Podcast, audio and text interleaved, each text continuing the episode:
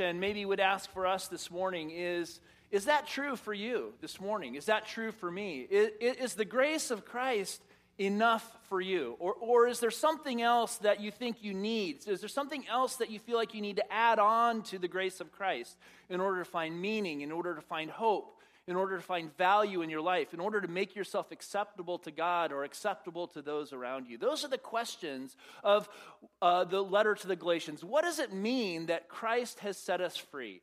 And we're going to be exploring that a little bit more this morning. My name is Kurt. I'm also one of the pastors here. I want to add my welcome to you this morning. Uh, wow, New Zealand. Where, where are the, our friends from New Zealand? Woohoo! I'm going to point you out again. That's great. Thank you so much. While you may have the, the, the, the longest distance, uh, our family also has a special guest. My father, Bill Notehelfer, is with us all the way from San Diego. So we want to welcome him this morning. Not quite New Zealand, but uh, it's fun to have guests come and visit. If you are visiting with us this morning, don't rush off after the service is over. We'd love to meet you and find out a little bit more about who you are. Uh, and now, as we looked into God's word and ask this question of, is Christ's grace enough for us? Do we truly know what freedom in Christ means for us? Would you pray with me? God, we do ask that you would speak to us not only through your word, but especially through your spirit. Would you allow us to understand that you have a message of grace for us today and hope that that grace is sufficient to meet all of our deeper longings and needs? Would you help us to understand that the gift of, uh, of grace through Jesus Christ is one that comes as, as a personal gift in the gift of Jesus himself as we seek relationship with him. We ask this in his name. Amen. As I said, we're going to be going through the summer, working through the book of Galatians and, and asking this question of what does it mean that Christ has set us free? And, and the pivotal claim that Paul has in this letter comes near the end of the letter at the beginning of chapter 5, where he says, It is for freedom that Christ has set us free. It is for freedom that Christ has set us free. In order to understand this freedom that we've received through Jesus, Paul is going to be encouraging us to understand that it is not only a freedom from, but it is a freedom for as well. It is not only a freedom from our sin and from the judgment of the law. But ultimately, we have to take that next step, that understanding that Christ has set us free for a new life in Christ, a new life empowered by the presence of His Spirit within us, guiding us to live out the life that God has called us to live. The quick backstory, if you weren't with us for the introduction last week, is that in one of the earliest New Testament letters written, the Apostle Paul is writing to the churches in Galatia that he helped to start on his first missionary journey. Scholars suggest that he probably wrote this letter around 49 AD, somewhere before the Jerusalem Council, where he went to meet with all the other apostles to wrestle with these questions of, of what do we do with all of these non Jewish people who are becoming Christians? And how do we live this out together? What does it mean? Mean that they too have freedom in Christ. Upon arriving back in Antioch from his first journey, uh, after being out on the road for about 18 months, he quickly got word that some other false teachers, other Christian missionaries from Jerusalem, had come and began to uh, get the Galatians off track with their understanding of what this good news or gospel message of Jesus Christ was really all about.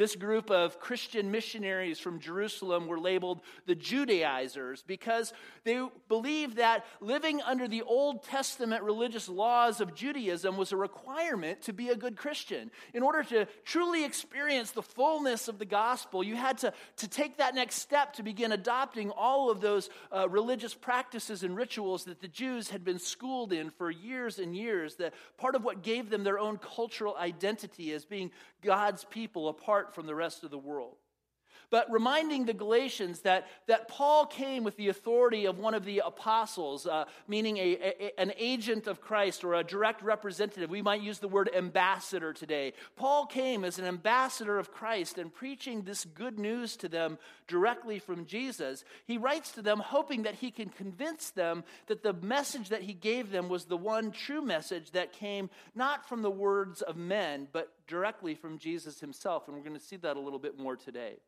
These works of the law that the Jewish Christians were concerned with were particular Jewish customs that related to food purity and, and living a separate life from the world around you. And the expectation was that these new converts to Christianity would become Jewish in their orientation in addition to being Christian. And what Paul is going to argue through this letter is that this was not the intention or the meaning of the outcome of the death and resurrection of Jesus on the cross as God's Messiah. In fact, just the opposite.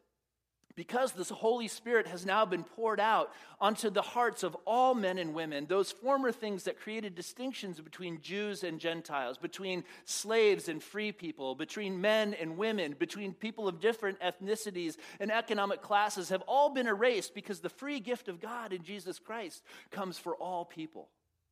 The essence of the Christian life for Paul is not religious rule keeping, but living in Christ and understanding what it means that we have the freedom to live by the power of His Spirit in our lives.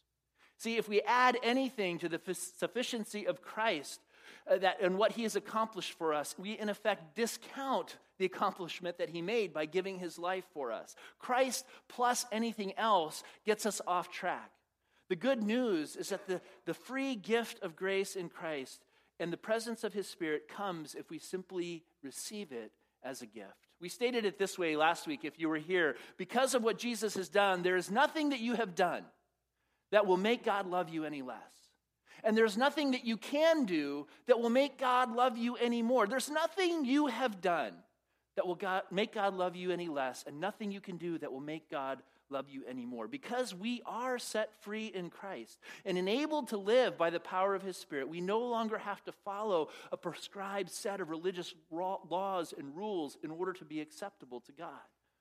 What we said last week is that rather than being religious rule keepers, we begin to demonstrate the presence and the power of God's Spirit in our own lives by how we live together and the fruit of the Spirit, Paul will say at the end of Galatians, will manifest itself in us in a way that takes us beyond religious laws and will allow us to become truly godly people. Now, this morning, Paul continues his letter in uh, verse uh, seven. Uh, I'm sorry, verse eleven of chapter one, and he goes into a little bit of his own backstory. He wants to share with the Galatians a little bit of what brought him to their doorstep. And so, picking up the story in chapter 1, verse 11, he says, I want you to know, brothers and sisters, that the gospel that I preached was not of human origin. I did not receive it from any man, nor was I taught it. Rather, I received it by revelation from Jesus Christ. For you have heard of my previous way of life in Judaism, how intensely I persecuted the church of God and tried to destroy it. I was advancing in Judaism beyond many of my own age among my people and was extremely zealous for the traditions of my fathers. But when God, who set me apart from my mother's womb and called me by his grace, was pleased to reveal his son in me so that I might preach him among the Gentiles, my immediate response was not to consult any human being. I did not go up to Jerusalem to see those who were apostles before I was but I went to Arabia, and later I returned to Damascus. Now we'll pause there. He goes on in the rest of that section to talk about all the, the other things that he did after he had this experience of the risen Christ. And if you go to Acts 9, chapter 1 through 9, that we're not going to read today, it tells the story of Paul's conversion experience. How on the way to persecute the church, on the road to Damascus, he had an experience of the presence of the living Christ that knocked him off his horse, that blinded him, and that allowed him to begin to see that he was missing that Jesus was God come in the flesh to bring grace and freedom and to fulfill the promises of God. Now, scholars suggest that it's important that we understand this phrase where he says, the gospel that I preach. What was the gospel? What are the nuggets or the, the essential pieces of Paul's gospel that set it apart from these Judaizers? Uh, three quick things, three key dimensions to Paul's gospel. Number one, the new revelation that God's salvation is through Jesus Christ alone is actually a fulfillment of the original revelation given to the people of God through Moses centuries earlier. Or another way to say it is rather than a rejection of the old system of religious laws, it was a new way of actually living out the purpose for why those laws were given.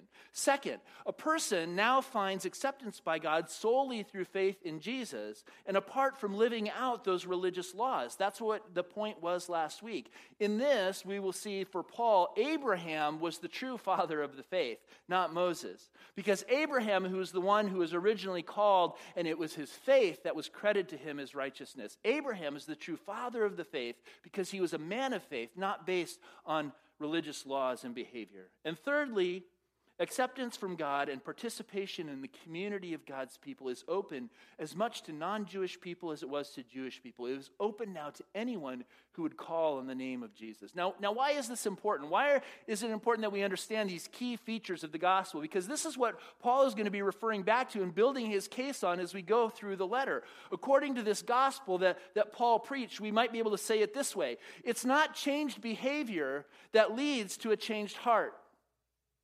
It's a changed heart that leads to changed behavior. Let me say that one more time. It's not changed behavior that leads to a changed heart, it's a changed heart that leads to changed behavior. See, the law can prescribe certain behaviors, but it cannot change a person's heart. Yet, if, if your heart has been changed, if, if you've experienced a, a, a, new reality of life in Christ, then you will begin to fulfill the, the purpose that the law was given by living in the power of God's Spirit. Therefore, the starting point for the Christian life always has to be God's grace and forgiveness in Jesus Christ.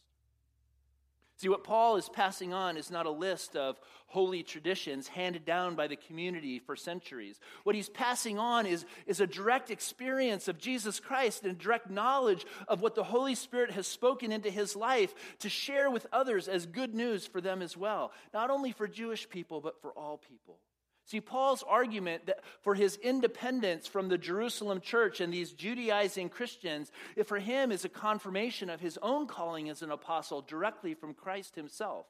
So, Paul's first point is that his message, his gospel, is independent from human teaching. It comes directly from God. And his second point is that his calling as an apostle, as an agent of Christ, is independent from the authorities in the Jerusalem church as well. See, see his, his gospel is not a secondhand gospel. His faith isn't a, a second-hand faith. It's a direct faith out of his experience of Jesus himself. He received his message through his own relationship with Christ, and through this experience, he was called to pass it on to those who were of Gentile origin. See, for Paul, revelation stands in a glaring contrast to passing on sacred traditions.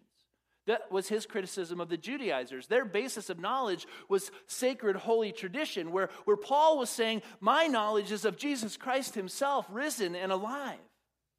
And it might beg the question for us this morning is what would we do if the Spirit of God were to call us out of some of our own sacred traditions?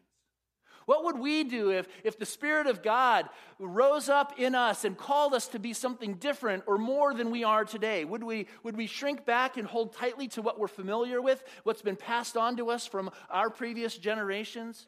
Would we, or would we seek to conform our lives to a new revelation that God might want to give us in Jesus? There are three aspects to the passage that we read today that I, I want to suggest can help us maybe answer this question for us this morning. The first one is do we have a secondhand faith? Before you answer that too quickly, let's, let's think that through. Do we have a secondhand faith? I'd like to suggest to you this morning that it's possible to show up for church Sunday after Sunday, to, to read your Bible, to, to do all kinds of things, and not ever truly have a personal relationship with Jesus Christ. You see, what Paul is arguing here for is that the grace of God opens the door for us to have the presence and the power of the Spirit in our lives. But, but if we're not pursuing Christ in that way, if we're not taking the time to open uh, our lives and our hearts to the, the guidance and the leadership of the Spirit, we might be living a secondhand faith, living vicariously through the faith of our pastor who comes in and shares God's word on Sunday. We might be living vicariously through the faith of our parents or our grandparents who were people of faith. And, and intellectually, we say, yes, we believe that Jesus is real, but then we go through our lives never taking the time to open ourselves to a real personal relationship, engaging Jesus through his Spirit. Do you have a firsthand faith this morning? I think that's a good question that Paul may have for us. See, a confirmation of the truth of Paul's gospel comes not from sacred traditions and religious behaviors done over and over again, but from a real, abiding relationship with Christ in our lives. In this sense, having doubts about your faith, I'd like to suggest, isn't necessarily a bad thing. See, sometimes we, we, take, we, we, we are afraid of taking that step to have a firsthand faith be, because we're not sure if we believe God is real. We may come to the point in our own spiritual journey where we have questions about God, where we have doubts about uh, is everything in the Bible really true, or how do we understand what is true? When I used to do youth ministry years ago, uh, oftentimes there was this point in our students' lives in high school, whether it was uh, when they were about 17, sometimes it was 18, usually in that age range, sometimes it was a little earlier, but one or more kids would have this crisis of faith. And, and, you know what would happen is they would begin to question is, God real? Do I really believe what, what, what I've grown up in? Do I really believe what my parents have told me? Do I really believe what the pastor preaches on Sunday morning? And you know what they would do with that? They'd hide it away in their own heart and they wouldn't tell anybody about it. You know why? Because they were afraid that they'd be criticized and judged for having doubts. But I, I, I had the opportunity to sit with those students and go, you know what? It is okay to doubt. It is okay to question. In fact, God wants you to ask the hard questions. God wants you to pursue Him, to test Him, to see, God, are you real or not? Because if you don't ever take that step of owning the, your faith for yourself, of establishing that relationship with God where you know beyond a shadow of a doubt that God is real, then, you, you only have a secondhand faith. God wants us, like Jacob, to wrestle with Him, to bring our questions and our doubts and our fears and say, God, you need to prove that you're real so that I can believe in you. But you see, then the, the, the, real challenge is when God shows up, are we willing to say yes and to put our trust and our faith in Him? God wants us to wrestle with our questions and our doubts and our fears. He wants us to pursue answers to those questions. And He wants us to confirm our faith in Him by a direct relationship with Him ourselves. Jeremiah 29 13, God told the people of Israel, You will seek me and find me when you seek me with all your heart.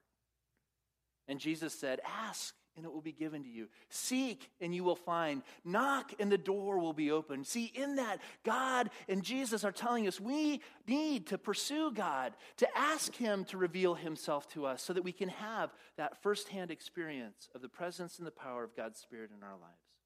Paul doesn't want us to have a second-hand faith, but a direct and personal experience of Jesus ourselves, which then leads us to the next point that he makes that we, we can kind of see from his own personal story is that ha- the question could be posed this way. Have we gone through a biographical reconstruction. That was a, a, a, term one scholar used that I love a biographical reconstruction. You see, when, when God becomes real to you and we recognize that, that Jesus not only died and gave his life to forgive us from our sins, but he rose from the dead and is alive and is the Lord of the universe and he becomes the Lord of our lives, it completely rewrites our personal story. It completely reinterprets all of our life experiences going back to before we were born. And that's what Paul says from, from my mother's womb, God's call was on my life. Now, that's quite an audacious statement that Paul makes if you think about it, because he was persecuting the church and killing Christians. But Paul's reinterpretation is that God's call was on his life while he was still in his mother's womb, and that all of the mistakes and the bad choices that he made and the ways that he messed up, God had a plan to redeem that and to turn it around. Because if anyone could redeem uh, Paul and make him a Christian, it only could be God, right? Only God could turn the heart of a guy like Paul, who was persecuting the church, to make him the, the church's primary advocate to the rest of the world. So when, when Christ comes in, when, when we open our door to that, that personal relationship, when we realize that, that Jesus is alive and that God is real, it completely begins to reorient and rewrite our personal story. A personal experience of the risen Christ forces us to decentralize our own ego and to centralize Christ. Another way that we used to talk about it in youth ministry, right, is who's sitting on the throne of your heart this morning? Right? Are you on the throne or are you stepping aside to say, Jesus, the throne is rightfully yours? You paid for it, you bought it with your life, you, you bought it with your blood. You are the Lord, you are the master. See, Paul's calling and, and the point being on, uh, that only God could redeem somebody like Paul, the gospel teaches us to, to begin to live our lives as God sees them, as lives that have been redeemed and transformed by Jesus Christ and the Holy Spirit. And it teaches us to begin to shape our lives according to these new gospel categories, where, like Jesus, all of our lives become about living to please God the Father. Now, scholars suggest that it can be inferred from the controversy going on in Galatia that the Judaizers had tried to convince the Galatians that Paul was preaching a watered down gospel. Have you ever heard that term in our time, right? Paul's preaching a watered down gospel because he's throwing out submission to God and submission to the law, and he's got all this free, cheap grace. You mean you don't have to do anything to receive this gift? See, they're saying Paul just wants to make it easy for you to accept Jesus. So he's not giving you the full story. He's just saying all you have to do is believe and accept, and you're good to go. Yet Paul counters by saying, I'm not trying to win your approval or anybody else's approval or to, to gain people's trust. I'm preaching what God gave me to preach.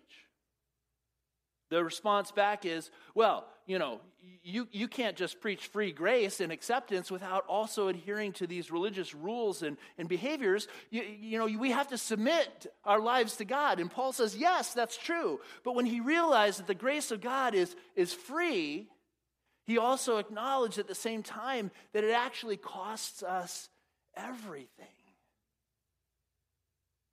See, because for Paul, Christ has become everything.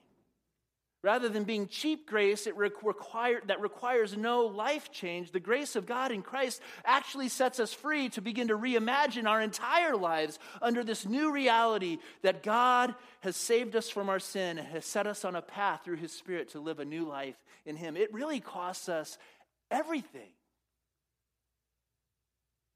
What might biographical reconstruction look like for you this morning? If God were to begin to rewrite your story in a new way and to reinterpret the experiences that you've had in life, what would be the point of the story in this season of your life? Might God be calling you out of a place of familiarity or comfort as, as, a, as a Christian who, who you're, comfortable in your, your, your seat in the, in the sanctuary and you know where you like to sit and, and, and you, you kind of feel like you've got things figured out? Might God be calling you to, to maybe sit in a different place next Sunday? Right? Painful. And we laugh. But if you think about it, that's how we get stuck in our own habits, in our own sacred traditions. When your seat in a sanctuary becomes sacred, then maybe God needs to shake you up a little bit and call you to a whole new experience. And, and if that's true for where we sit on Sunday morning, how much more true might it be with how we're spending our money, with where we're investing our time, with the people that might God be calling us to associate with? I mean, if we can't even, you know, give God our rear ends, how can we give him things that are really of ultimate importance? What does biographical reconstruction look like for you and for me this morning in the season of life where we are? What might be God? What might God be calling us to consider as a new path, a new behavior, a new choice that He wants us to make in our lives? Which ultimately leads us to the final and the third question Will we make a total commitment of our lives to Jesus Christ? Will we make a total commitment of our lives to Jesus Christ. See, we can learn from Paul's own conversion experience and his own commitment how we too ought to be committed in our own lives. The one mark that stands out in Paul's life is that he committed his, Christ, his life to Christ in total, complete submission. Now, I have to be honest with you. I read Paul's story, I look at the letters he wrote, and, and, and I'm humbled, right? How, how could any of us live up to the example of Paul? And yet, Paul sets himself out in his own writing to, as, as an example that we should look to, as somebody that we should follow, as somebody who has taken a further step down that journey. That if we too are willing to follow him, maybe we too can experience the presence and the power of Christ in our lives in ways that maybe we didn't anticipate or realize. See, in this, he's an encouragement and a challenge to each one of us. Paul reminds us by his own life and his own service that the grace of God sets us free, but it sets us free to set Christ as Lord in our lives. And unless and until we can make that same commitment, maybe not in, at, at, the same level as Paul, but unless we can make that total commitment that God, all of my life is about serving you, and everything that you've given me really belongs to you. And ultimately, God, I want all of it to bring you glory and not myself. We, like the Judaizers, somehow are trusting in and relying on something besides Jesus to try and, and, and bring us hope and happiness in life. What about you this morning? What is it that your heart is set on? What is it that you're looking to or hoping for, or relying on to, to help you feel secure? To, to, to, to seek that happiness that you're looking for, to, to hope that somehow life is going to work out the way you want it to? Is it, is it material possessions and, and looking good to the Joneses? Is it, is it a person in your life that you think is going to be the person that completes you, that makes you ultimately happy? Is it somehow being able to have your time to yourself, to do what you want with all of your time? All of these things are good things. But Jesus invites us to, to allow Him to reorient all of those things under His call and purpose in our lives. What have you placed your hope and your happiness on this morning? See, Jesus taught us that when we die to ourselves is when we truly begin to come alive to Him in our lives. In Luke 9 23, he said, Whoever wants to be my disciple must deny themselves, take up their cross daily, and follow me. And Matthew 10 39 says, Whoever finds their life will lose it, but whoever loses their life for my sake will find it. You see, men and women, brothers and sisters, Paul is telling us that it is for freedom that Christ has set us free. In order to understand this freedom we've received in Christ, Paul's encouraging us to understand that it's not just a freedom from, it's a freedom for. It's not just a freedom from sin and, and, and, the gift of grace that allows us to not live under the fear of judgment, but it's a freedom for giving our lives away to Christ, allowing the Holy Spirit to take control, to be our guide, to, to, to uh, allow all of life to be about serving Him. He doesn't want us to have a second-hand faith that merely follows religious traditions that have been passed on from previous generations. He wants us to know beyond a shadow of a doubt I know that I know that I know that God is real. Why? Because I met him. Because I met him. See, for Paul and for us, the good news message is that Jesus paid it all so that we could live in this freedom of God's grace and experience real, abiding relationship with Him in our lives. My prayer and my hope for us in this season ahead is that we will give God permission to rewrite the story of our lives, to rewrite the story of Faith Covenant Church, to reorient ourselves around Jesus Christ as Lord. Because as we die to ourselves, we will come alive to the new life that He has for each one of us. Amen? Let's pray.